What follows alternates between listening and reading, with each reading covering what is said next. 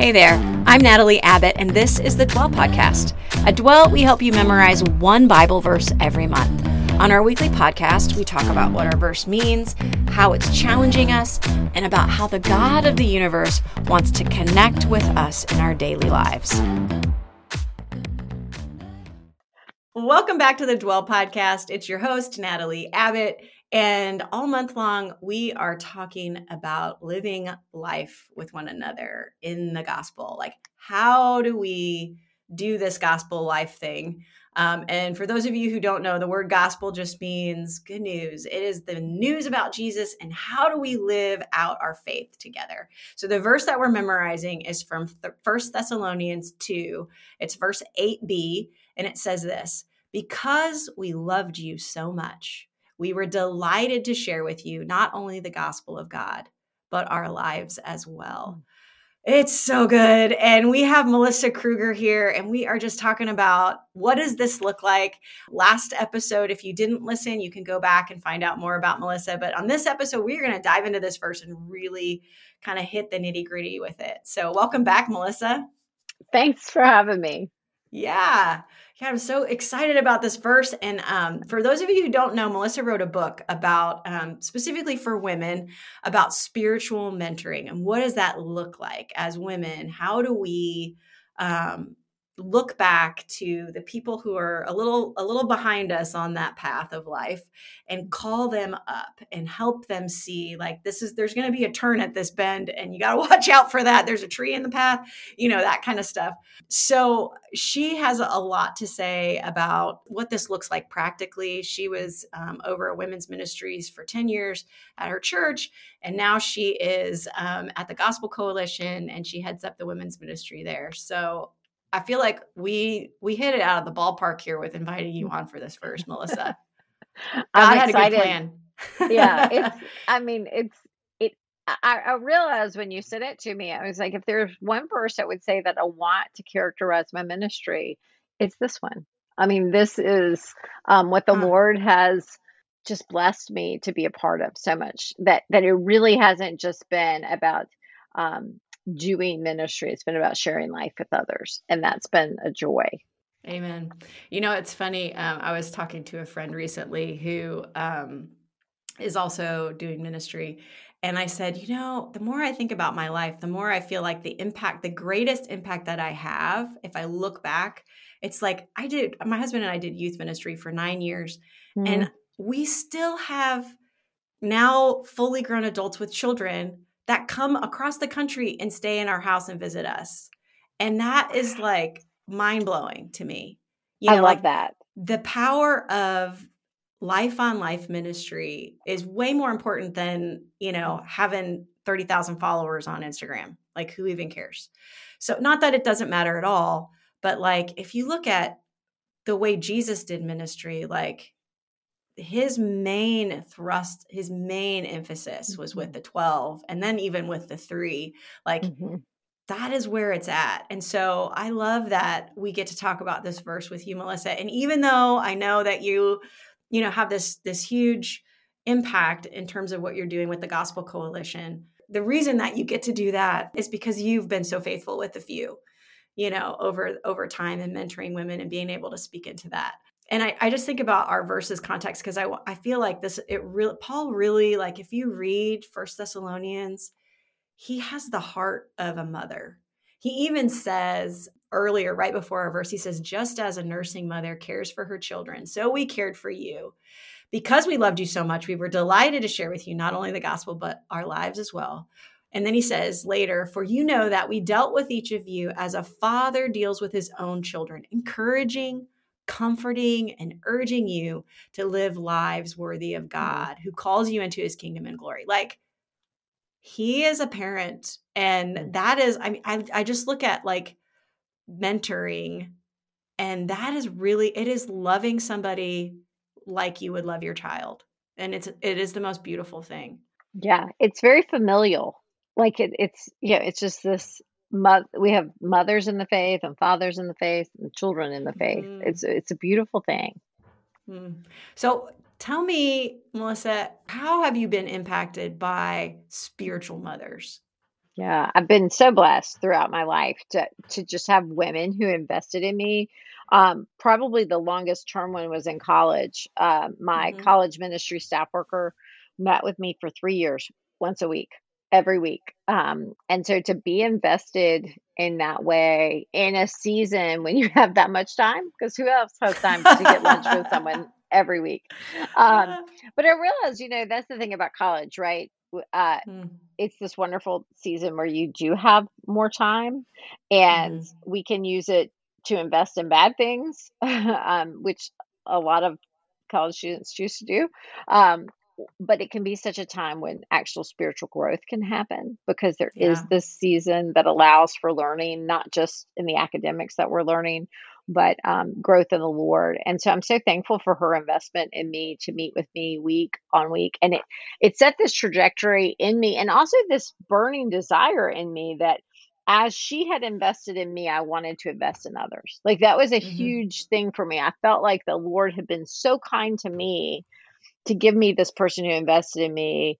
Would the Lord let me do that to others? Um, and that that was Mm. because it had been so impactful. And I think any of us, as we've been impacted by the care of others or the love of others or the mentoring of others, we want to share that. We, yeah, we want Mhm. the opportunity to to do that for someone else, and Mhm. um, it really is not just like Deanne who mentored me. That was her name, Deanne. She didn't just come to me with the Bible. Yes, we studied the Bible, but she came to me with her life. We talked about her life. Mhm. We talked about my life.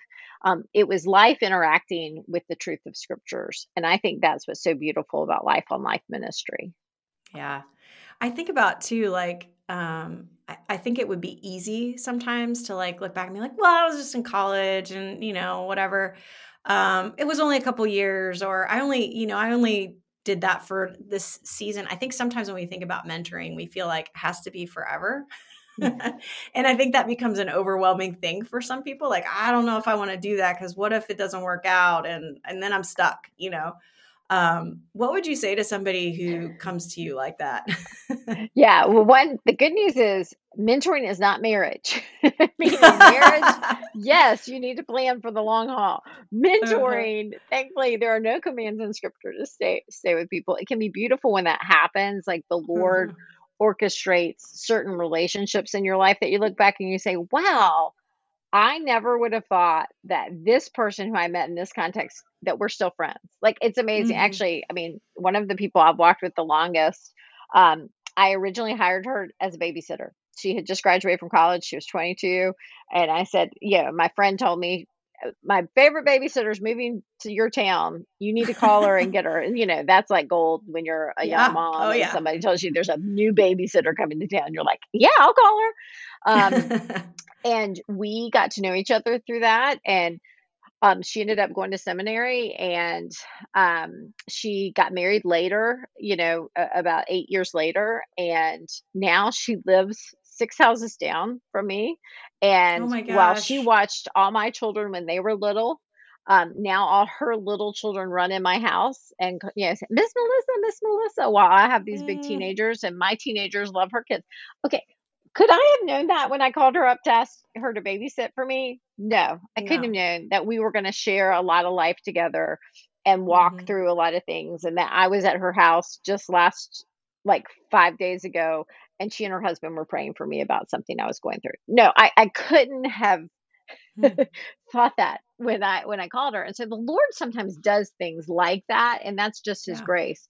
But I always like to say that view view mentoring as a year commitment. Like set that time with someone. Um, Mhm. because everyone has life going on and you don't know where you'll be in a year. Um that person doesn't know where they'll be in a year. And actually, the woman who discipled me all three years, it was always just a semester commitment Deanne would say, "Hey, would you like to meet this semester, Yeah. um, Tuesdays for lunch?" Mhm. And and then we Mhm. reevaluated. Every you know, Mhm. I knew she had other people to meet with. I didn't expect that she was going to meet with me all the years because she met with me my freshman, sophomore, and junior year, and then she got married and moved. Um, Mhm. and so I didn't expect. I knew she had to mentor other people and disciple other people. And so it was always just a semester commitment. And I think that's a really helpful way to view it. Like, hey, we're going to walk together for a season. Um, maybe maybe it will turn out to be a long season. We don't know, but let's let's commit to doing this for six months or for a year, and then we'll mm-hmm. both reevaluate because my schedule may have changed, your schedule may have changed. Um, and I think that's a healthy way to view it. I like to view mentoring as um, two trees standing beside each other. One's an older tree, one's a younger tree, and they're kind of tethered together for a season. But mm. it's it, you know, you want that younger tree eventually to be standing on its own and not have to yeah. be tethered any yeah. longer. Um, yeah. But it's so it's it's a beautiful thing when like if you look in that in the scripture, Joe's, um, Joshua and Moses they were together oh, yeah. 40 years. I mean, so that's a wonderful thing. But Jesus mm-hmm. and his disciples, he had three years. It changed yeah. the world. Yeah, I mean, so you never know. you, you never know um, what the time is less relevant than the willing to invest in, in yeah. someone who's coming behind you. Yeah, well, I think too, like you look at where our verse is situated. I mean, Paul was really only with the Thessalonians for a couple months. Mm-hmm. And yet there was something there. There was a bond there that was created because of the gospel, because of, you know, how they they lived life together, right? That he loved them like a parent. And it was beautiful. I think sometimes when we think about ministry, we have a tendency to think strategically mm. um, which isn't necessarily a bad thing, but we don't see a lot of that sort of strategy first type of thinking in the Bible. We see more like mm. relationship first thinking. And I think this verse really seems like a model verse when you're trying to figure out like what is a ministry supposed to look like. How do you employ this concept even with what you do with your team or with you know how you're structuring ministries there? Yeah it can be really tempting to um for any of us in ministry to count numbers. Oh mm-hmm. yeah we have 10,000 women coming to this conference. That makes us significant. When i would actually say the most important work i did this year was with the 200 you know in this mm. in this in these cohorts that no one even knows about i mean you know it's a it's a quiet thing we're doing on the right. side but um uh-huh. because I, am such a belie- believer in being able to go deep with people we need the wide sometimes that's mm-hmm. where you know when you have a big thing like this sometimes that's where you can invite your non-christian friend and they come and they hear the yeah. gospel for the first time but, mm-hmm. you know, the whole command to go into all the world and make disciples, teaching them to obey all that I've commanded, that's a long haul proposition. That's, yeah, you know, go make disciples. A lot of people just interpret that, oh, it's evangelism. No, no, no, no, no, no. This is a teaching them to obey all I've commanded. That takes years. you know, mm-hmm. discipleship takes years. And mm-hmm. so, uh, and I think there's this beautiful picture Paul paints in different parts of scripture you know, one person planted, one person watered, one person, God gives the growth. So we're mm-hmm. all just part of that discipleship process. Um, and so sometimes you might be in the position where you're on a plane with someone and you share the gospel at one moment. Normally, and you never that, know. yeah, and you never know. And I will say though, what's always interesting to me when things like that happen, they'll often say, "Yeah, I've got a really religious brother or sister," and I'm thinking, yeah, they've been mm-hmm. praying for you and they're really glad this conversation's happening right now. yeah. I mean, often there's someone in their life who's been mm-hmm. making them think, you know, and you mm-hmm. see this start to happen and you're like, oh yeah, the Lord's the Lord's after this person. You know, I, have yeah. seen that happen enough. Um, mm-hmm. and and so I think there can be these moments when we just share the gospel and we never know what happens. Paul did that, right? He stood up in these places. Many people were listening. He shared the gospel and he doesn't know what happens. That that's that's a reality, but there's such joy. And I think that's what he's mm-hmm. getting at here when we can mm-hmm. share our lives with people. Um, yeah. Obviously, we want them to know the gospel. Like, that's the good news. But when we can really get to know people and see how it's impacting their life, there's just there's just a great joy. And I think you hear that in Paul. I'm like a nursing mother. You know, yeah. nursing mother is delighting in this baby. Yeah. Um, and she's attuned to their cry. She is, mm-hmm. you know, I remember just staring at my babies and thinking, "Oh, mm-hmm. look, their little hands are up by their head as they sleep." Yeah, I mean, just this, you know, this right. overwhelming total infatuation. Yes, infatuation, and that that's that's um in a lot of ways what what we hope to feel as we minister to people. It should never be distant. I don't know. Even even when we it sometimes it is distant in the sense of we don't know where it goes, but we should always have places I think in our lives where it's very life on life. That that keeps it keeps it really um, real mm-hmm. and personal. And I think that's as important for the person sharing the gospel as for the person receiving it. Yes, we need those like life, like when we talk about life on life, it should also be life giving, right? Mm-hmm. It should be something that you, um, that you enjoy. And there's, I mean, there, you should also have things that you do that you're just being obedient and, you know, like, I don't really love that I'm doing this. It's hard. God changed my heart. Like, just because you're not loving it doesn't mean you shouldn't do it but you yeah. should be able to find places in ministry where you know my husband has been a pastor for 20 years now and there are people that were like you know because a lot of what ministry looks like is a little bit amorphous like was that ministry or were we just having a good time i don't know you mm. know where it's like we don't count every time we go out to dinner with somebody that we love who we're mentoring either But not that you count it but you know what i mean like yeah. It it but sometimes it's almost like we feel guilty like are we really getting paid to do this? You know, like this is way too much fun. And then there are other things where you're like, oh, this is this is hard. This is why we're getting paid.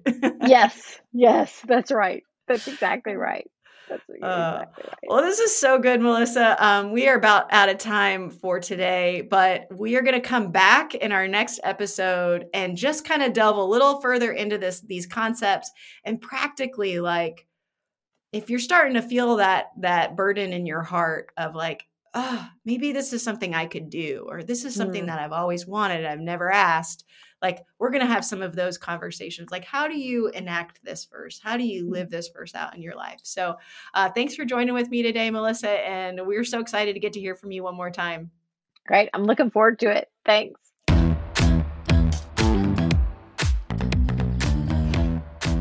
Hey, thanks for joining us on the Dwell podcast. You can find out more about us at Dwell Differently on Instagram, Facebook, and at dwelldifferently.com online.